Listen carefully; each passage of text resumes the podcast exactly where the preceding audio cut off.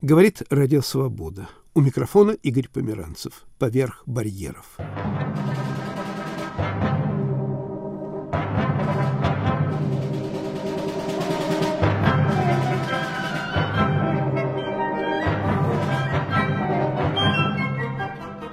Бывают города, которым везет. Они существуют не только сами по себе, но и как литературные образы. Праге везло несколько раз. Есть Прага Кавки, Мейренко, Цветаевой. Но в сегодняшнем выпуске «Поверх барьеров» речь пойдет о Праге Швейка и его создателя Гашика. Образов Швейка много в изобразительном искусстве, в кино, в спектаклях, в музыке. Вот сейчас звучит фрагмент из оперы американского композитора Роберта Курки «Бравый солдат Швейк».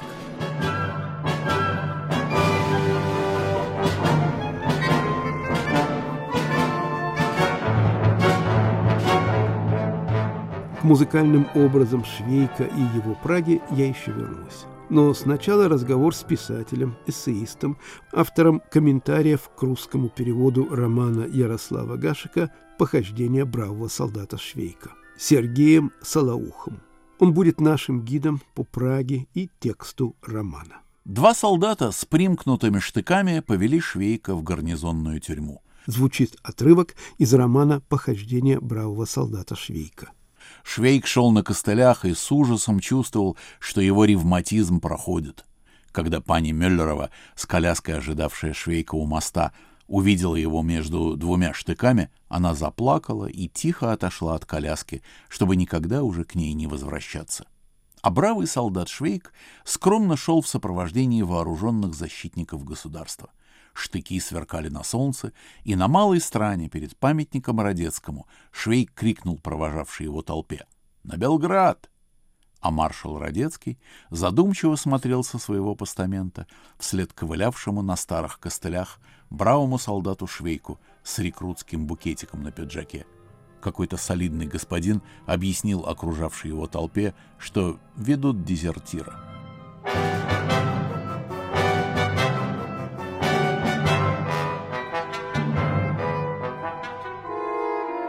Сергей, предположительно, Швейк прожанин. Известно даже, на каких улицах он жил. Вот почему Гашек поселил его на этих улицах? С уверенностью утверждать нельзя, что он прожанин. Его призывной округ Будиевицкий, 91-й полк. Либо он сам, либо его родители, отец, были откуда-то с юга, как и сам Гашек. А в самом романе он упоминает небольшое местечко, когда говорит об отце и матери, это как раз там на юге. Поэтому где он точно родился, мы не знаем. Равно мы на самом деле не знаем улицы, на которых он жил. Это вообще вопрос, вызывающий много споров. Мы только бесспорно знаем, что он жил в новом месте. Как-то нас к этому приближает, это пивная у Калиха. Известно, что ни один нормальный чех больше двух минут до пивной идти не может. И мы как бы в новом месте можем сузить область поиска, это где-то в районе улицы Набаишты. Ну, это подтверждается и тем путем, который шел. Везли его на коляске на этот самый Жилецкий остров. Там как раз очень легко с Баиштой попасть на, я так думаю, это восточная часть Вацлавака, мимо Водичкова и так далее. Ну, собственно, это родные места Гашика, который родился на Школьской улице. Сергей, Прага – город пива. Какие пивные любил Швейк? Какие сорта пива предпочитал? Тут, вы знаете, я, наверное, сделаю небольшой кульбит. Швейк – это вообще Гашик. Я даже написал сейчас небольшую книжку о любви Гашика и Ермилы Майеровой. Там я пытаюсь даже это доказать что так оно и есть. Поэтому мы можем смело оперировать не только привычками Швейка, но и склонностями самого Гашика, ставя между ними знак равенства с известным правом на то. Гашек, как и Швейк, на самом деле в романе совершенно безразличен каким-либо радостям гастрономическим. Гашика, это известно, его приятели говорили, что он будет пить все, кроме уже очевидной гадости. А в романе никогда не упоминается ни один сорт пива, кроме случая Ирайхиде после расставания, знаменитого расставания, которое увековечено советским фильмом, по-моему, Пырьева в 6 часов после войны, когда сапер Водечка кричит Швейку, а какое пиво у Калиха? И тут ему говорит Смиховское. Вот это единственный сорт пива, который был указан нам точно. Смиховское пиво – это современный старопранов. А все остальное – это просто пиво. Мы можем представить себе, какое пиво он пил на вокзале в таборе, потому что это была местная пивоварня. Ну, а в общем, чего-то более определенного мы не знаем. Но вообще было очень много маленьких пивоварен в ту пору. Швейка комиссовали из австрийской армии за слабоумие. Он лежал в психбольнице? В какой? Где? Вы знаете, нет. Вообще-то говоря, э, роман – это третья инкарнация, да, даже четвертая на самом деле. Началось с рассказов, и есть прямо один из рассказов 2011 года, называется по-русски, по-моему, в наиболее известном переводе «Решение медицинской комиссии». По-чешски так и называется суперарбитрация. Собственно, там и впервые появляется вот этот вот ход о его сумасшествии из- из-за страстного желания служить императору. Там его сначала осматривает просто медицинская комиссия, а потом судебная комиссия. И просто его выгоняет. А он там в лазарете, по-моему, был. То же самое происходит и в повести «Швейк в плену» 17 года. Там примерно то же самое. Что касается романа, ну, мы знаем, что он попал в сумасшедший дом, но там были другие причины, потому что добрый следователь его туда направил. Но опять же, вспоминая о недавнем объявленном равенстве Швейка и Гашика, сам-то Гашик был в сумасшедшем доме. Он туда попал после знаменитой попытки самоубийства и провел там несколько дней. Причем это был очень важный момент в ее семейной жизни. Он, очевидно, был после все это произошло по очень крупной ссоры с Ермилой Майеровой, которую он, кстати, любил, в общем-то, всю свою жизнь и взаимно. И, судя по всему, была угроза того, что она уйдет от него родителям. Это не очень сентиментальная женщина. Вот этот момент нее был важным. Она слабости не прощала, но болезнь понимала. Поэтому именно ее отец, тесть Гашика, дал деньги на то, чтобы он подольше подбыл в сумасшедшем доме, потому что и он сам выражал желание, и все надеялись, что, может быть, его заодно там полечат от излишней выпивки. Мне кажется, что в романе упоминается психбольница на Катержинке. Абсолютно верно. Именно там и был Гашек и сам Швейк, ну, в романе. Но это не было связано с э, историей о его слабоумии. А слабоумие установила просто врачебная комиссия во всех вариантах описания этого момента жизни бравого солдата Швейка в рассказах, в повести. То есть он не проходил тогда через сумасшедший дом. Для Швейка Прага – это город казармы полицейских участков. Какая атмосфера, какой интерьер этих учреждений? Как раз это описано в романе. И стены, и вид, и как и люди, которые там находились, очень подробно. Но на самом деле Прага не была, если говорить о Праге, Праге именно довоенной Праге, имею в виду до Первой мировой войны, она совсем не была полицейским городом. Это на самом деле был добродушное место, с очень мягкой, несмотря на бунты и прочие атмосферой, где очень многое прощалось, где очень многое допускалось. Гашек отличался необыкновенной агрессивностью, особенно в подпяти. И вы знаете, тем не менее, даже там известный случай, когда он бросался на полицейских с кулаками, ну, это все нормально, отводили, проспался, выговаривали, отпускали, максимум оставляли еще денек. В общем, это был очень город с таким приятным климатом, пивные бордели, шантаны, рынки. Такая очень расслабленная, очень милая атмосфера. И полицейские, только уже если совсем это были какие-нибудь революционеры, тогда да. Пражские казармы чем-то отличались, например, от прусских э, или петербургских? Ну, мне очень сложно сказать, вы знаете. На самом деле их было очень много. А сам я был только в одной бывшей чешской казарме, это в Будиевице. Ну, Думаю, что они все примерно одинаковые, а, огромные коридоры, довольно светлые будиевицы, огромные комнаты, где люди жили, а, огромный двор, маршировать, они примерно все так были устроены.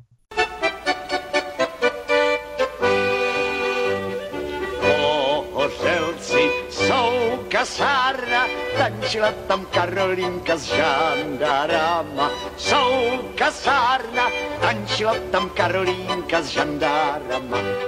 Говорит Радио Свобода поверх барьеров. Вы слушаете передачу «Город Швейка». Звучит отрывок из романа «Похождение бравого солдата Швейка». Все закурили, и конвоиры стали рассказывать Швейку о своих семьях, живущих в районе Карловеградца, о женах, о детях, о клочке землицы, о единственной корове. «Пить хочется», — заметил Швейк. Долговязый и маленький переглянулись. «По одной кружке и мы бы пропустили», — сказал маленький, почувствовав, что Верзила тоже согласен. «Но там, где бы на нас не очень глазели». «Идемте в куклик», — предложил Швейк. «Ружье вы оставите там на кухне. Хозяин в куклике Серабона, сокол, его нечего бояться. Там играют на скрипке и на гармонике. Бывают уличные девки и другие приличные люди, которых не пускают в репрезентяк». Верзила и Толстяк снова переглянулись, и Верзила решил — ну что ж, зайдем. До Карлина еще далеко. По дороге Швейк рассказывал разные анекдоты, и они в чудесном настроении пришли в куклик и поступили так, как советовал Швейк. Ружья спрятали на кухне и пошли в общий зал, где скрипка с гармошкой наполняли все помещение звуками излюбленной песни «На Панкраце, на холме есть чудесная аллея». На Панкрации, там на том врщичку стоит пекли, стромозаді. На панграці, там на том врщичку стоїть пекний стромозаді. Měl jsem holku namluvenou, ale jiný mě za ní chodí. Сергей, до службы в армии Швейк был торговцем краденных собак, причем с поддельными документами. Какую роль играет Прага в жизни собак времен Швейка? Вы знаете, даже вообще очень собачий город. Там всегда было много собак, там их очень любили. Если посмотреть старые газеты, надо сказать, что ведь э, Чехия удивительная страна, где оцифрована а, вся старая публицистика. Вы можете рыться в какой-нибудь там национальной политике за 905 год. Там очень много всяких объявлений, связанных с собаками, с потерей собак, с покупкой собак.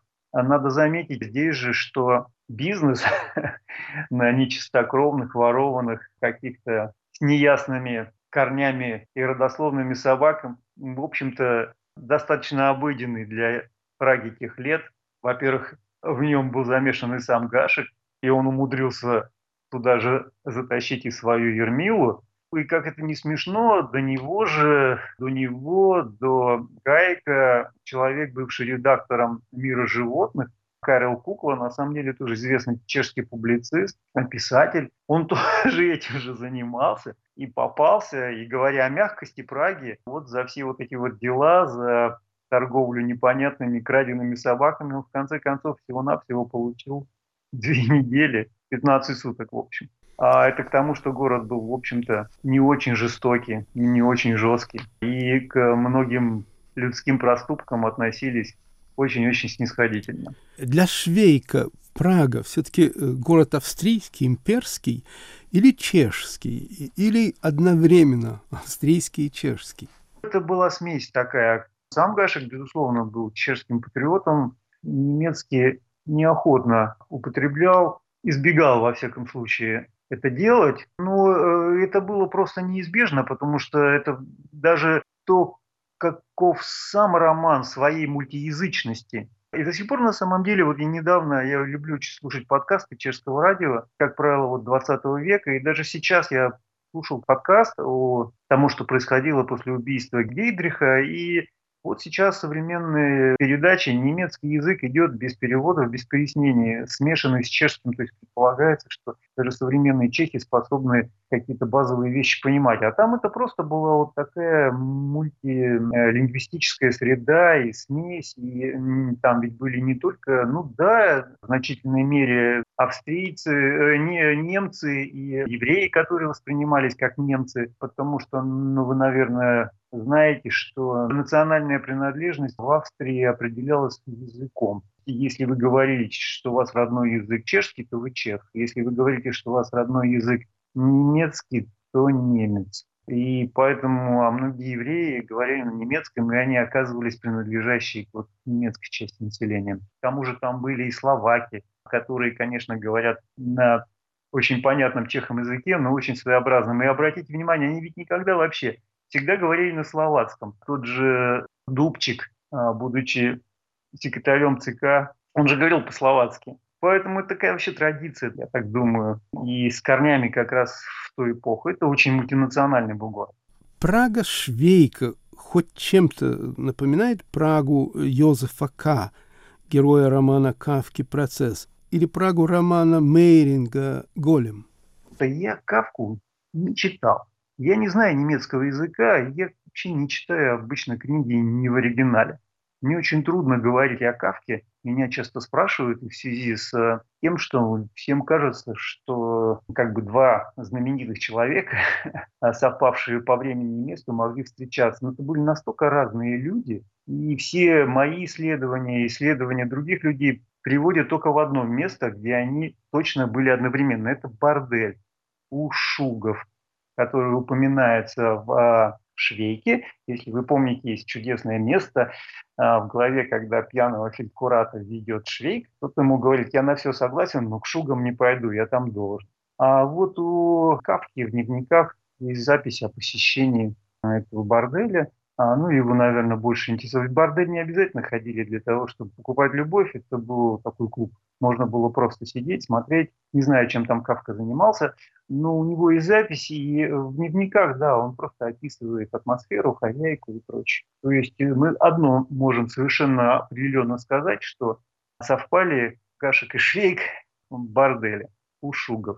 Все, что я знаю, э, это путь Швейка в тюрьму по Нерудовой Грачанам, это был путь другого героя, как раз Кавки, пускавшегося вниз по Нерудовой. Может быть, даже Кавка и Гашек пользовались услугами той же проститутки? Ну, я в этом не уверен. Швейк или Гашек? Гашек ведь, э, известное дело, был совершенно безразличен к такого рода утехам. Это очень для него характерно. Это, опять же, есть в очень многих воспоминаниях о нем, что проститутки это были его друзья. Я подозреваю по описанию оставленной Кавки, что что-то сходное было и у Кавки. Поэтому, что они точно беседовали, возможно, с одной и той же мамкой у Шугов, это мы можем утверждать с очень высокой вероятностью. То есть э, беседа с Матроной, возможно, их объединяла даже скорее всего. Сергей, я читал э, роман Кавки «Процесс», и в этом романе образ Праги — это образ мрачного города. Какой все-таки образ Праги в книге Гашика о Швейке? Ну, я думаю, очень веселый все-таки, потому что он окрашен какими-то невероятными и в то же время удивительными испытаниями и какими-то спасительными ходами. Я думаю, что это город надежды как и весь роман. Это роман надежды, какого-то чудесного вечного спасения. Ну, также и Прага, я думаю, в конечном счете, несмотря на какие-то мрачные дома, закоулки, казармы, о которых вы говорили, полицейских управлениях и прочих, это все-таки, в конце концов, вы обязательно окажетесь в пивной или в винарне, в Господе или в винарне. Поэтому это, наверное, веселый город. Всегда можно судьбу обмануть.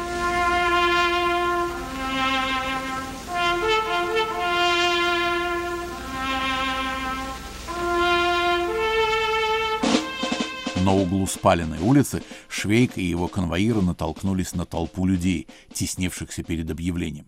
«Это манифест государя-императора об объявлении войны», — сказал Швейку конвоир. «Я это предсказывал», — бросил Швейк. «А в сумасшедшем доме об этом еще ничего не знают, хотя им-то, собственно, это должно быть известно из первоисточника». «Что вы хотите этим сказать?» — спросил полицейский. «Ведь там много господ офицеров», — объяснил Швейк. Когда они подошли к другой кучке, тоже толпившейся перед манифестом, Швейк крикнул «Да здравствует император Франц Иосиф! Мы победим!» Кто-то в этой восторженной толпе одним ударом нахлобучил ему на уши котелок, и в таком виде на глазах у сбежавшегося народа бравый солдат Швейк вторично проследовал в ворота полицейского управления. «Эту войну мы, безусловно, выиграем! Еще раз повторяю, господа!» С этими словами Швейк расстался с провожавшей его толпой. В далекие-далекие времена в Европу долетело правдивое изречение о том, что завтрашний день разрушит даже планы нынешнего дня.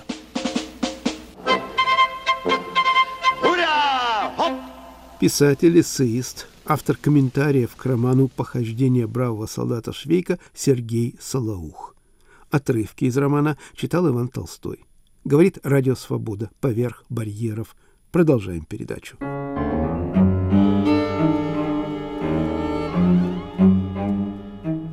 Радиоантология современной русской поэзии. Стихи Марии Галиной. Поэтесса родилась в Твери. С 1987 года живет в Москве.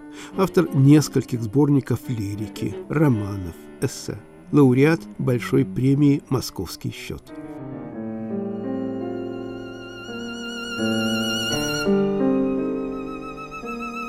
Текст называется «Подлинная история Маруси Чурай». Когда на землю тьма спустилась, нехай щастить поганцу Грицю, сама Маруся отравилась и повезли ее в больницу. Бог знает, что тогда ей снилось той нераскаянной черницы, когда над ней, являя милость, склонились ангельские лица. Покинь больницу, дочь эфира, забудь про вретище земное — Нехай летить, як голубь мира, Твой дух под белой простынёю. Примерь вот звездное намысто, Пусть будет смертно, наче воля Воскресне в перелетном поле Элементалем золотистым. Нехай внизу з кривавим списом гуляє времечко лихое, мир дольний заржавел высох, сухой осыпался трухою, смотри, как в черном чернобылье тугие трубы вострубили и стонет Нептона дотрога в лихих объятиях хулигана та залезничая дорога, бредя на півночі бездоганно. Открой глаза свои, Маруся, Дитя невиданное с нами Всплесни, как плещут дикие гуси Великолепными крылами. Маруся спит.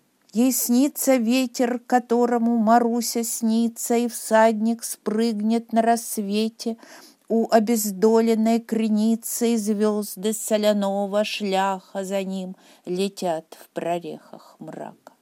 Аллей греха чернее ночи, Свернее смерти неминучей, Конь подковками стрекочет По скривленным днепровским кручам Парит над непредстаном. Туча Маруся открывает очи. А на девятый день она пишет в живой журнал. «Зря ты не положил мне тапочки и халат. Здесь все хорошо, но всего один терминал. Люди в очередях по нескольку дней стоят. Ночью не сплю, клубится пар над рекой. Едва проступают на том берегу огни. Он подходит к окну. Холод стоит такой в эти зимние дни. Видит, стена увита сухим плющом. Ворона ругается с немолодым грачом. Пишет она, не спрашивай ни о чем. А он давно не спрашивает ни о чем.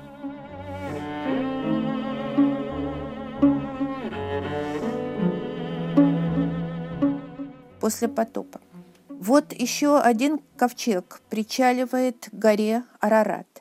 Но те, кого не берут на борт, давно выращивают подводный сад, строят подводный дом. Они никогда не показываются из глубин – у них на всех один телевизор, и тот рубин, и то, что рассказывают Дугин или Гордон.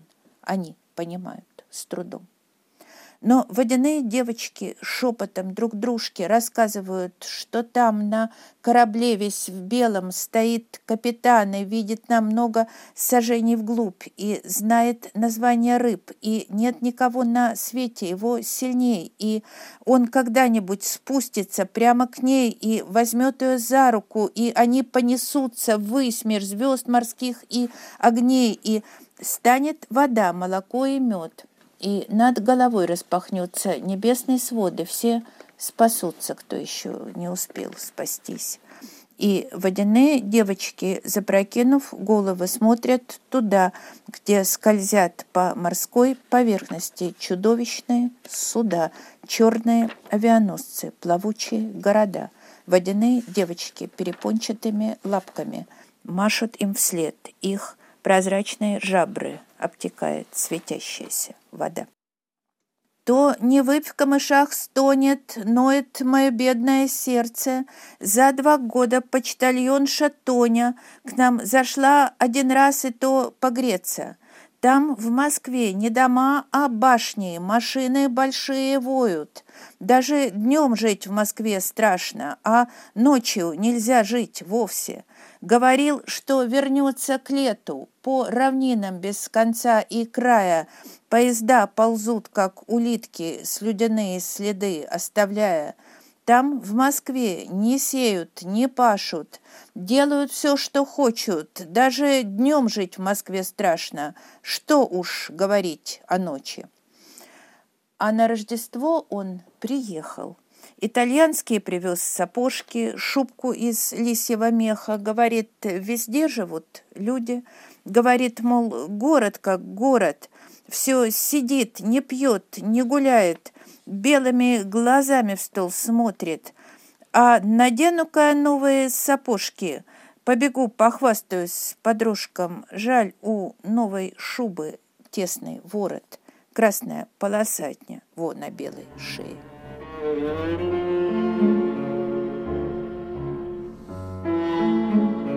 I've seen things you people wouldn't believe. A ship on the fire shoulders of Orion Roy Batty.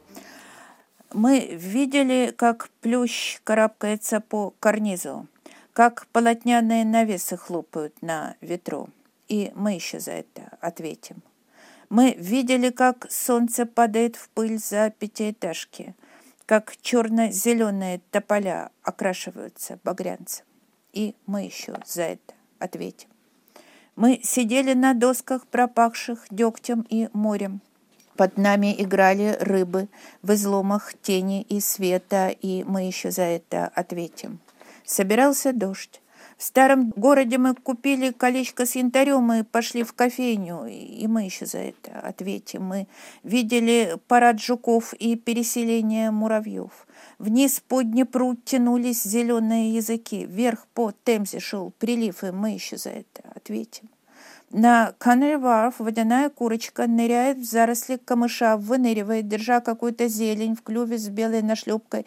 Через мост проносится поезд, отражение дрожит в воде, в пабе. Красномордые мужики допивают вторую пинту, доедают свой стейк, встают, выходят покурить на улицу, говорят о погоде. И мы еще за это ответим, но мы видали кое-что и покруче.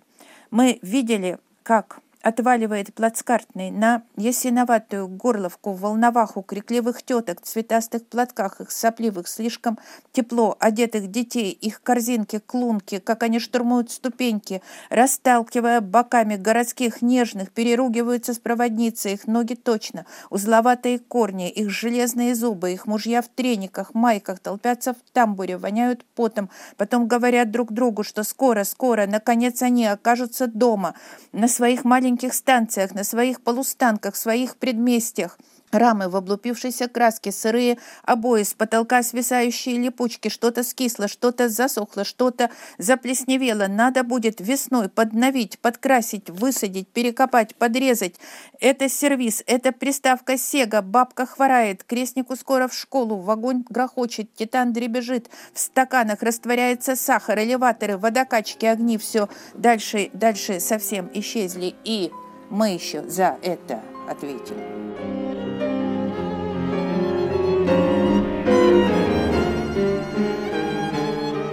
Стихи Марии Галиной в радиоантологии современной русской поэзии. Говорит Радио Свобода. Поверх барьеров. Продолжаем передачу.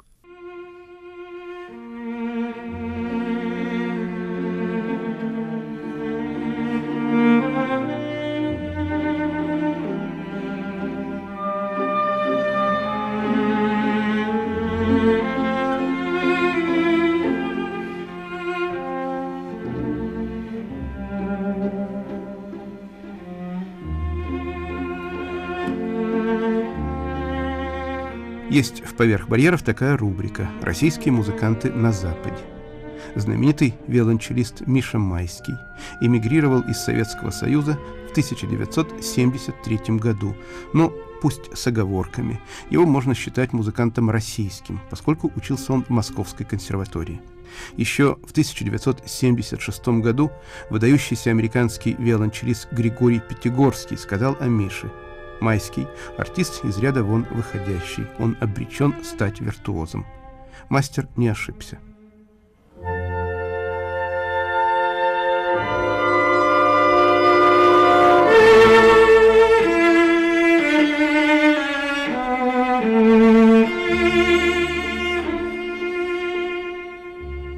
Я был окружен музыкой не только с моего дня рождения, но, очевидно, за 9 месяцев до этого. Моя сестра, которая на 10 лет старше меня, пианистка. Мой брат, который на 6 лет старше меня, начинал как скрипач. Я всегда говорю, что я самый везучий, счастливый виолончелист в мире, потому что я единственный, которому посчастливилось учиться и у Ростроповича в Москве, в Московской консерватории, и у великого Григория Пятигорского – в Лос-Анджелесе. Я начал учиться у Ростроповича вскоре после того, как мой отец внезапно скончался. Ростропович во многом заменил мне моего отца. И как ни странно, когда я уехал на Запад и начал, как я всегда говорю, свою вторую жизнь, Пятигорский стал моим вторым отцом в моей второй жизни. В этом смысле мне очень-очень повезло, хотя я провел 4 года с Ростроповичем и только 4 месяца с Пятигорским но эти четыре месяца были настолько интенсивные, может быть, я даже провел в общей сложности больше времени с Пятигорским, чем с Ростроповичем, трудно сказать. За четыре месяца, которые я провел с Пятигорским, я практически каждый день ему играл другое сочинение. То есть я ему сыграл все, что я мог, и все, что я не мог. Хотя, как я уже сказал, я в Ростроповиче учился 4 года, но он так много разъезжал и концертировал, что мы его не так часто, к сожалению, видели. Хотя, когда он был в Москве, это был как ураган.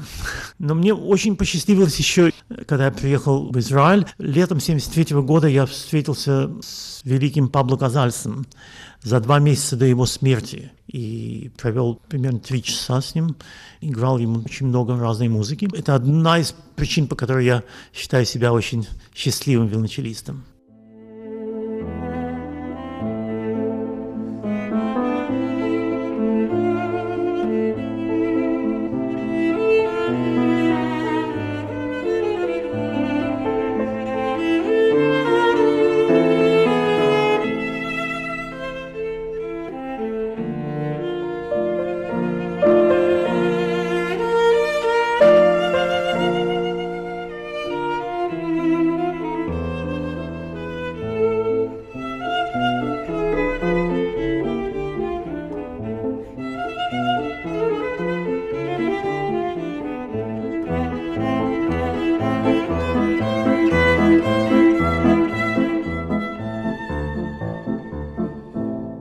Это мой был выбор виолончель. Мои родители очень хотели дать возможность своим детям заниматься музыкой, так как у них этой возможности не было. Я был последним, третьим ребенком в семье, и когда дошла до меня очередь, моя мама сказала, достаточно. Она решила, что один ребенок должен быть нормальным. Увы, я был не совсем нормальным ребенком. Я в пять с половиной лет начал курить. В семь с половиной лет меня уже возили к психологу, потому что я не мог больше пяти секунд сидеть на месте. Но, тем не менее, в 8 лет я принял два очень важных решения в моей жизни. Я, во-первых, бросил курить, а во-вторых, объявил, что я буду играть на виолончели. Никто не мог поверить, действительно, это не соответствовало моему характеру в то время, но я настаивал и настоял. Почему я выбрал виолончель? Честно говоря, у меня нет, у меня нет никакой романтической истории. Я услышал, идя по улице из окна, чудесные звуки и влюбился, и, так сказать. Скорее всего, это был практический выбор. Так как моя сестра играла на фортепиано, а мой брат в то время играл на скрипке, очевидно, это было логическое заключение семейного трио, чего, увы, ах, никогда, так сказать, не произошло. Я надеюсь создать семейное трио с моими детьми. Моя дочка играет на рояле, мой сын играет на скрипке, и мы буквально вот через несколько месяцев будем играть впервые тройной концерт Бетховена. Многие люди считают, что виолончель самый близкий инструмент к человеческому голосу. И я, честно говоря, совершенно с этим согласен. Тем не менее, хотя я очень люблю виолончель, не нужно преувеличивать значение инструмента как такового. Потому что в конечном итоге виолончель как и любой другой инструмент, это только то, что слово «инструмент» подразумевает. Музыка должна оставаться самым главным. Мы отпраздновали 30-летие нашей совместной жизни. Это была любовь с первого взгляда или с первого звука, когда мы встретились 29 ноября 1973 года, после моего дебюта в Карнеги Холл. Я уверен, что я никогда не расстанусь с этой виолончелью. Даже если, может быть, в один прекрасный день мне посчастливится познакомиться еще с, с какой-нибудь прекрасной дамой, но это любовь на всю жизнь. Настоящая история моей встречи виолончелью романтическая, но ее иногда еще преувеличивают. Я играл свой дебют в Карнеги Холл с Питтсбургским оркестром симфоническим. У меня в то время не было своего инструмента. После концерта за кулисами было много людей, и один господин представился, сказал, что он не музыкант, но очень любит музыку, ему понравился мой концерт, и он слышал хорошие отзывы обо мне, и в том числе тот факт, что у меня нет своей виолончели. Он мне сказал, что у него возникла идея, его дядя был виолончелист-любитель, у которого была замечательная виолончель, которую он так любил, что он не хотел с ней расстаться, пока он мог хотя бы пять минут в день на ней играть. Но в тот момент ему уже было 94 года, и он был частично парализован и больше не мог играть вообще на этой виолончели, к сожалению. И он всегда говорил, что если в один прекрасный день он с ней расстанется, он не хотел ее продавать даже оркестрантам, потому что он хотел, чтобы кто-нибудь молодой, талантливый играл концерты с тем, чтобы люди могли получать наслаждение от этого инструмента. И он сказал, мне кажется, что у вас очень хороший шанс. На следующий день я познакомился с этим господином, я провел полдня с ним и очень много ему играл, мы очень много беседовали. И когда я уходил, у него текли слезы по щекам. Он сказал, что я могу умереть спокойно, зная, что на этой виолончели будет кто-то играть. И он сказал, что он хотел бы мне ее подарить, но это было единственное ценное, что у него было в жизни. И так как его жена была относительно молодой, ей было всего лет 75, он ей должен был что-то оставить. Поэтому он мне предложил эту виолончель примерно за 30% ее настоящей цены.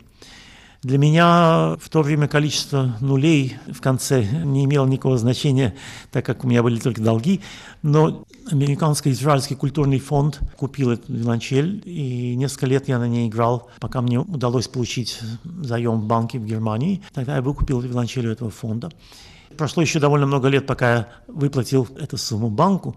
То есть я всегда говорю, что мы прошли через несколько стадий в наших взаимоотношениях. Сначала мы познакомились, так сказать, тут же влюбились друг в друга.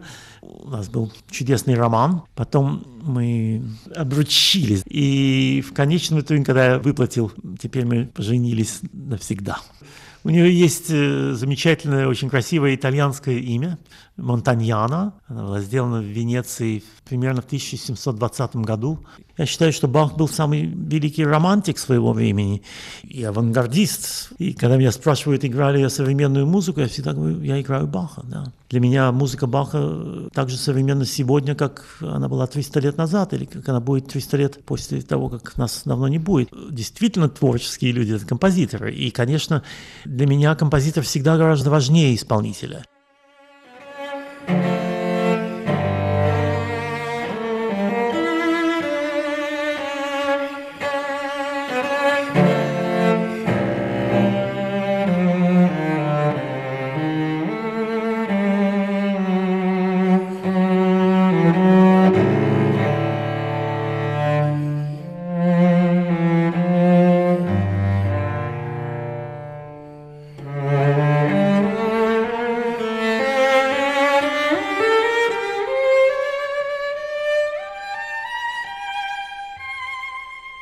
Радио Свобода «Поверх барьеров». Виолончелист Миша Майский. Монологи и музыка в его исполнении.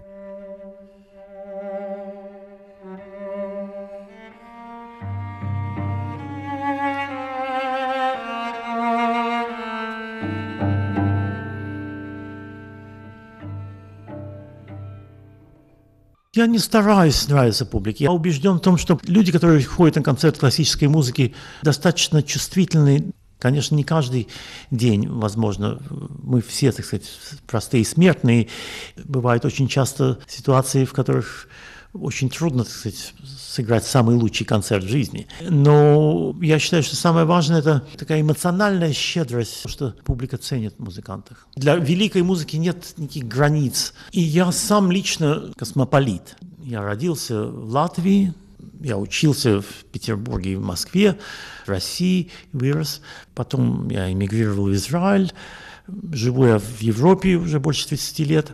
Я играю на итальянской виолончели, я пользуюсь французскими смычками, немецкими струнами. Моя жена была американка, дочка родилась в Париже, мой сын родился в Брюсселе. Я езжу на японской машине, ношу швейцарские часы и индийское ожерелье которым больше 200 лет. Я разъезжаю по всему миру, и я чувствую себя дома везде, где люди ценят и любят классическую музыку.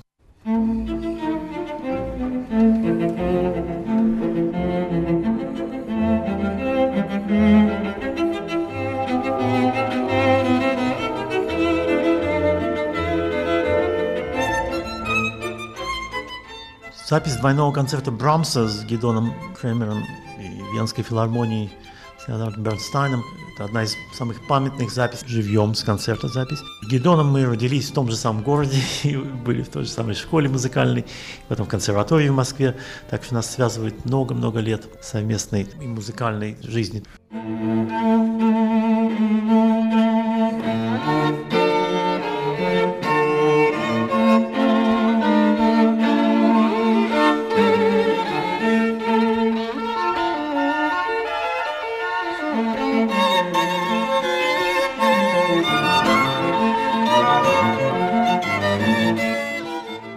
Я всегда говорю, что у меня очень много любимых композиторов. Тем не менее, конечно, есть композиторы, которые особенно близки моему сердцу, и Шостакович один из них. Мне удалось сыграть оба начальных концерта. Моя запись концерта Шостаковича я посвятил моему великому учителю, Мстиславу Леопольдовичу Ростроповичу. И в этом смысле она тоже, конечно, особенная и знаменательная для меня. Thank you.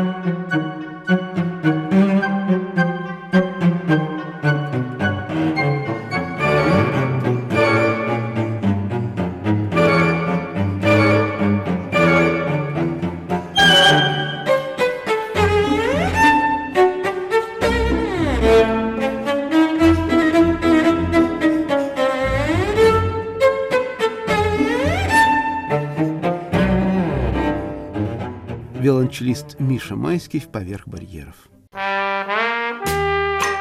Говорит Радио Свобода «Поверх барьеров». У микрофона Игорь Померанцев. Традиционная рубрика «Красное сухое». В этой передаче «Красное сухое» радиоэссе, мое радиоэссе. Оно называется «Благородная гниль». В нем много цитат, их прочтет Иван Толстой.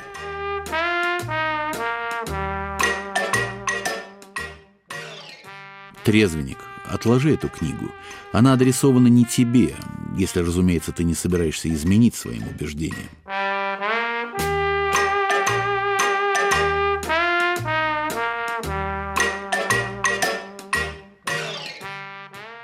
Я прочел эту книгу в захлеб и еще полдюжины подобных книг, найденных в лондонской букинистической лавке.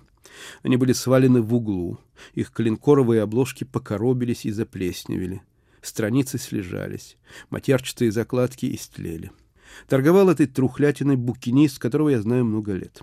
Когда я впервые зашел в его лавку в Хэмстеде, он, учуяв мой русский акцент, сказал по-английски, чеканя русские слова. «Есть только цемент Гладкова». «Свой», — подумал я, и не ошибся. На этот раз он сразу кивнул на старые книжки о вине и, как бы извиняясь, пояснил. Видно, держали в погребе, но это ведь по вашей части.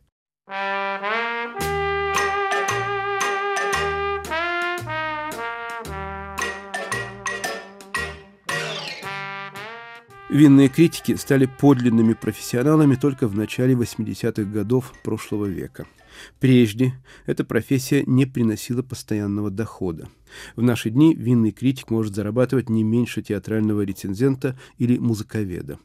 Я охотно читаю винные колонки в газетах и журналах. Чаще всего это дельные развернутые советы с перечнем имен, географических названий, цен – профессионалы, пишут о том, о чем нужно и должно писать. Другое дело – дилетанты. Эти пишут о том, что их волнует, что им нравится, от чего они без ума.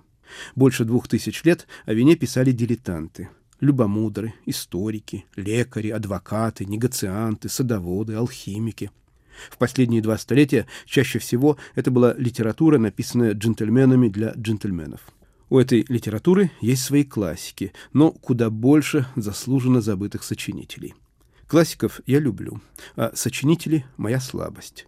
Мне по душе их почти игрушечная винная айкумена, узкие винные горизонты. На их карте есть лишь три материка – Бургундия, Бордо, Шампань.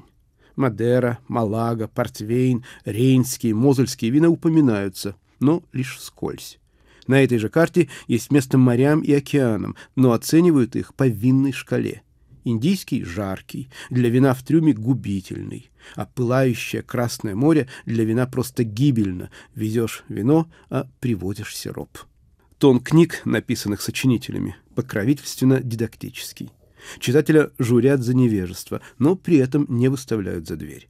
Знаете ли вы, что хорошие вина следует оценивать синтетически, а не аналитически? Урожаи 1884, 89, 93, 1900, 904, 906, 11 и 14 были чрезвычайно благотворными для шампанских вин. Запомнили? За день до званого обеда хозяин спускается в погреб, кладет бутылки горизонтально в корзинку и поднимается наверх. В столовой медленно перемещает их в вертикальное положение с тем, чтобы осадок опустился по стенкам бутылки на дно. Все последующее время бутылки держат в помещении при температуре 68 градусов по Фаренгейту. Было бы логично сначала выпить «Кот де Нюи» 1904 года, а уж после «Медок» 1875. Но не тут-то было. Молодое вино способно затмить старое, если его подадут сразу же после старого. Как же поступить? Выход есть. Выпейте между ними какое-нибудь скромное вино, и тогда медок не проиграет в сравнении с могучим молодым предшественником. Театралы утверждают, в хорошей пьесе каждый новый акт должен стоять на плечах предшествующего, и все должно завершиться крещендо. Вот так и с винами. Каждая последующая поднимается ступенькой выше, чтобы вы не сожалели об утратах. Да, и еще вот что – с одним и тем же блюдом не мешайте бордо и бургундское. Начинайте с бордо, поскольку бургундское лучше сочетается с дичью и гусиным паштетом, которым предшествует курятина и мясо от мясника. А коньяки, сынок, надо жевать. Буквально, как кровавый бифштекс. И не вздумай курить перед едой. Табак убивает все винные ароматы. Не веришь? Тогда проделай такой опыт. В бокал с вином выдохни дым. Когда он рассеется, понюхай вино — от его аромата ничего не останется. Тут не только вино потеряет сознание. Дым сильнее даже коньяка и арманьяка. Как правило, сочинители – убежденные антропоморфисты. То и дело забываешь, о чем они пишут. Сударь, вы перепутали медок 1912 и 14 но вино узнать так же просто, как человека. Узнаем же мы людей по походке, форме черепа, разрезу глаз, выражению лица, линии рта, ушей – Благодаря урокам музыки человек развивает слух и сходу способен отличить Бетховена и Люли от Моцарта и Вагнера. Просвещенный глаз тотчас видит, кисти какого художника принадлежит та или иная картина – Рембрандта, Веласкеса или Гои. Вкусу тоже обучают. У вина, как у человека, есть возраст – детство, зрелость, старость. Есть вина, которые особенно хороши в юности, например, Божоле – Бордо неотразимо на закате дней, и этот закат куда привлекательнее юности. О пожилых женщинах порой говорят, можно только представить себе, как она была хороша в молодости. Заблуждение. Да не была она милашкой. И только возраст вдохнул в нее обаяние, которое порождает иллюзию былой привлекательности. Время проявляет истинные свойства, а возраст подчеркивает недостатки. На солнцепеке виноград может получить солнечный удар или страдать от жажды до стона, до хрипа. Теперь так не напишешь. А если напишешь, то редактор тебя в зашей погонит, а читатель насмех подымет. Пафос в наши дни стал синонимом дурного вкуса. Но сочинителям было наплевать на ироничные ухмылки, подтрунивания, перемигивания. Да это не вино, а солнце в бутылке. Мы откупорили медок 1848 и 1864 ровно в 8 вечера. Разве Лафит 1864 уступает Мюзик 1869? Ни на йоту. Это дело вкуса и не более. Узнавание вина — это способность назвать год урожая, сорт винограда, провинцию, откуда оно родом племенем. Вот это Лафит 1870 а это Марго 1875 К началу 60-х минувшего века пафос окончательно выдохся. Вино пошло, потекло в массы. В английских пабах и ресторанах его начали отпускать бокалами женщины сменили джин с соком на эротичный бокал красного сухого. Супермаркеты открыли винные отделы, сбили цены. Представительницы среднего класса, прежде сторонившиеся винных лавок с их подчеркнуто мужским духом, принялись загружать тележки супермаркетными винами с броскими ярлыками. Критики стали частью винной индустрии и перестали смело критиковать. Некоторые занялись виноторговлей. Новое время решительно потеснило дилетантов, а от их книг осталось лишь мокрое место — горка трухлятины.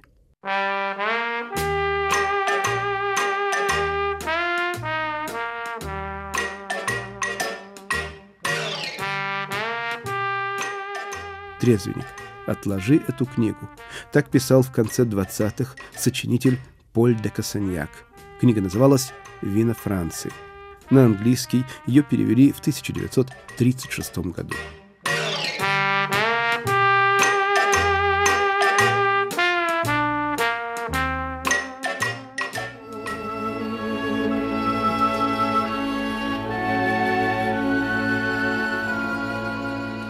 Осень — это личность ослепительная, окруженная ореолом света. Она неторопливо бродит полями, Солнце понемногу теряет силы, но его лучи наливаются румянцем. Чем меньше у осени сил, тем она прекрасней. Она с удовольствием раскрывает цветы, самые прелестные, самые душистые. Она ласкает виноградные кисти. В такие мгновения виноградарь раздвигает листья, чтобы каждой ягоде досталась частица света и тепла. После виноград краснеет, становится ржавым, ягоды трескаются, сочатся сладкой влагой, и если погода благосклонна, грозди покрываются бледно-зеленым пушком, который осыпается при малейшем прикосновении и который принято называть благородной гнилью – пуритюр нобль.